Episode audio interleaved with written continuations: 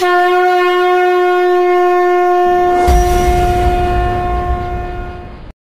are listening to the Agastya R. Bhavantaha Agastya Satram Shrinvanti.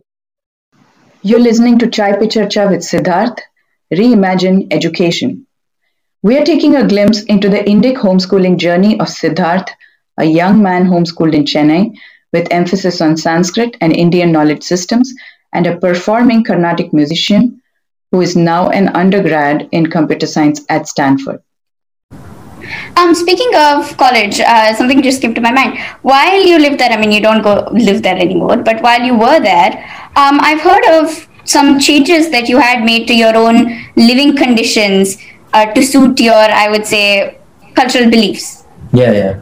What were those and how did that happen? Yeah, sure. Um, so basically, uh, so going to college, I wanted to continue to do music, practice music. Up really early. Um, I don't go to sleep very late. Um, and so my hours don't line up with most people's hours. And so, I mean, I just went, I just happened to go to the Office of Religious Life and sort of make a request to get a single. Um, uh, so just my own room that I can use so that I can sort of dictate the hours um, at, uh, at which I get up and go to bed and I can practice music, do my sandhya and then I'm undisturbed without having like you know meat in the room or something or alcohol in the room and things like that uh, which i really want. And so just based on that yeah i just and, uh, and the, one thing that's great about the us is they're very accommodating of those sort of things. Stanford in particular has was like amazing. And it was just one meeting and they were like yeah that's fine. Um, and they have the resources and so they were able to give me my own room um, and yeah it's just a matter of going and asking really most people don't do it but yeah i was about to say it was just a matter of asking yeah, that's all. Just have to go one meeting. Literally, it was a fifteen-minute meeting, and it was done. Um, so. One of us should do that. yeah, absolutely. Sure. Right. So that I think we have a bunch of questions in the chat. Okay.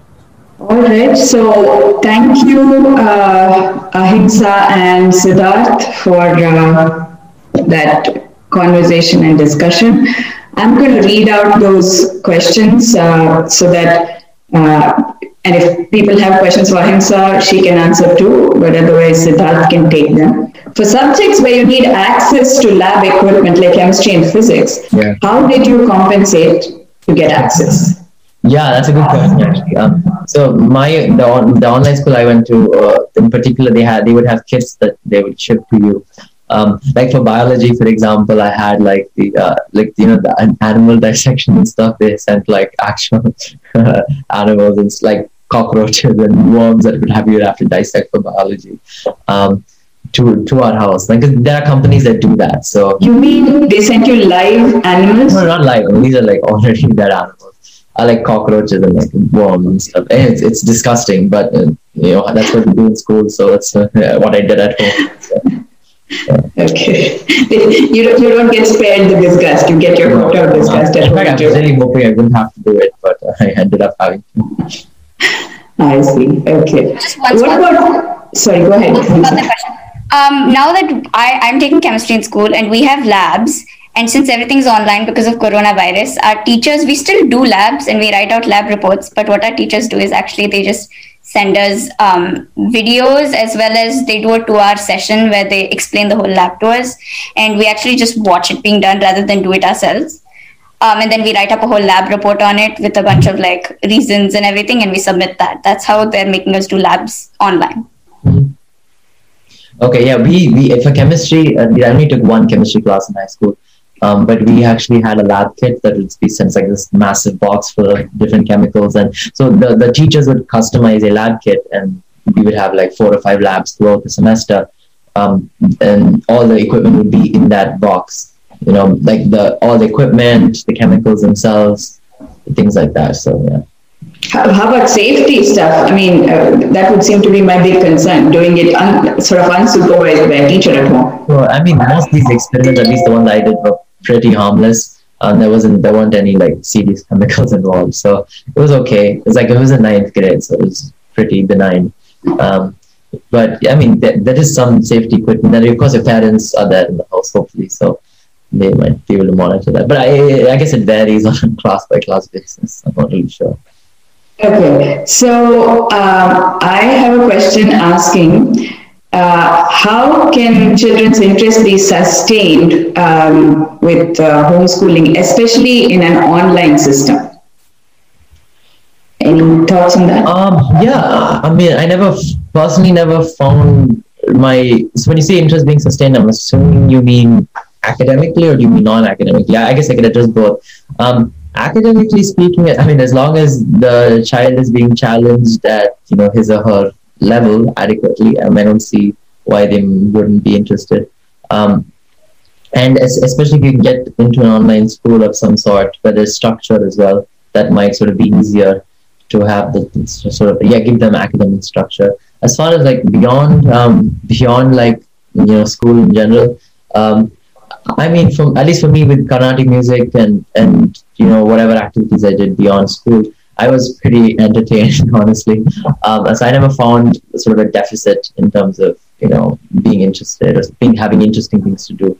Um, but yeah, because because we were homeschooled, we would go to concerts, for instance. Go, we would go a lot of temple tours. So like we would go with. So there was a um, a, uh, a historian in Chennai. She's pretty well known. Her name is Dr. Chitra Madhavan. Um, and so for, with her, for example, she would have like temple tours like Kanchipuram.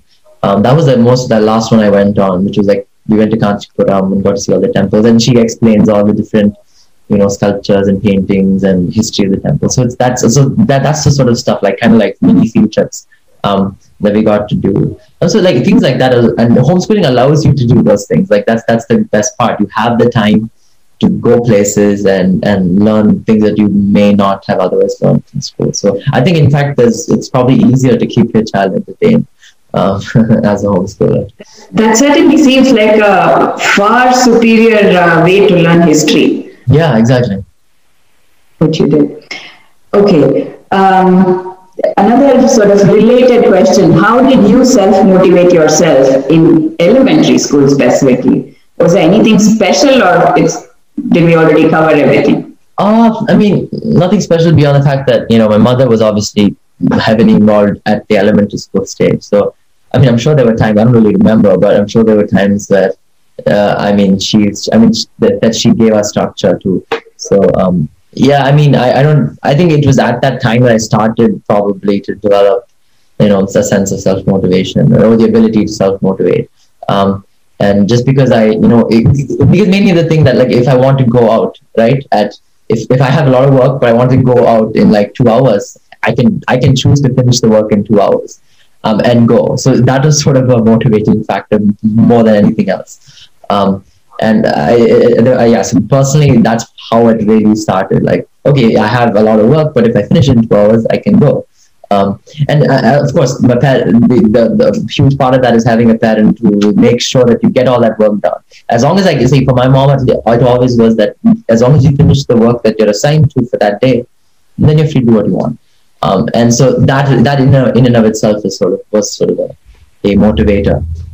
What was your daily schedule like, and how did it change as you grew older? Yeah. Uh, and a second question, I'll just cover that too. Besides Sanskrit, Maths, English, and Carnatic music, did you learn any other subject in depth?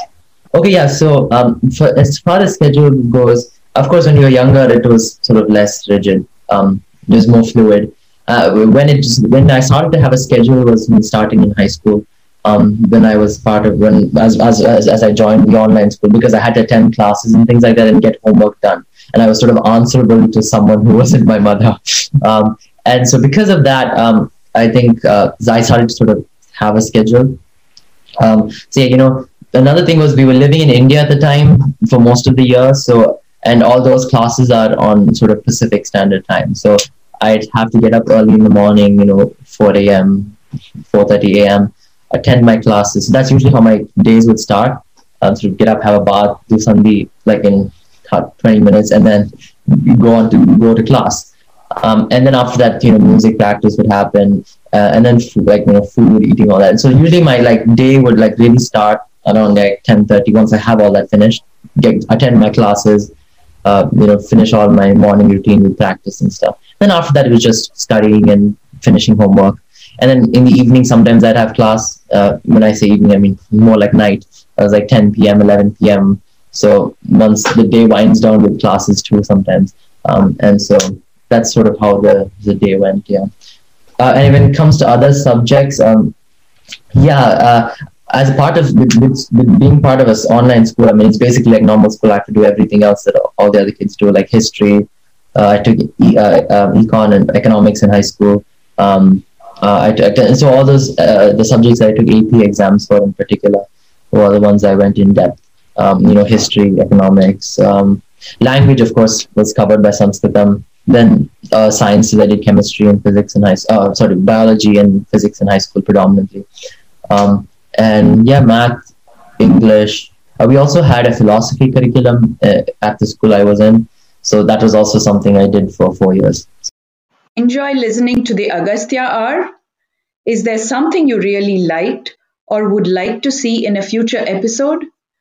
Agastya Gurukulam welcomes your feedback either by phone or text message at 919 294 4800 or by email at info at radionyra.com or by online chat messaging at radionyra.com.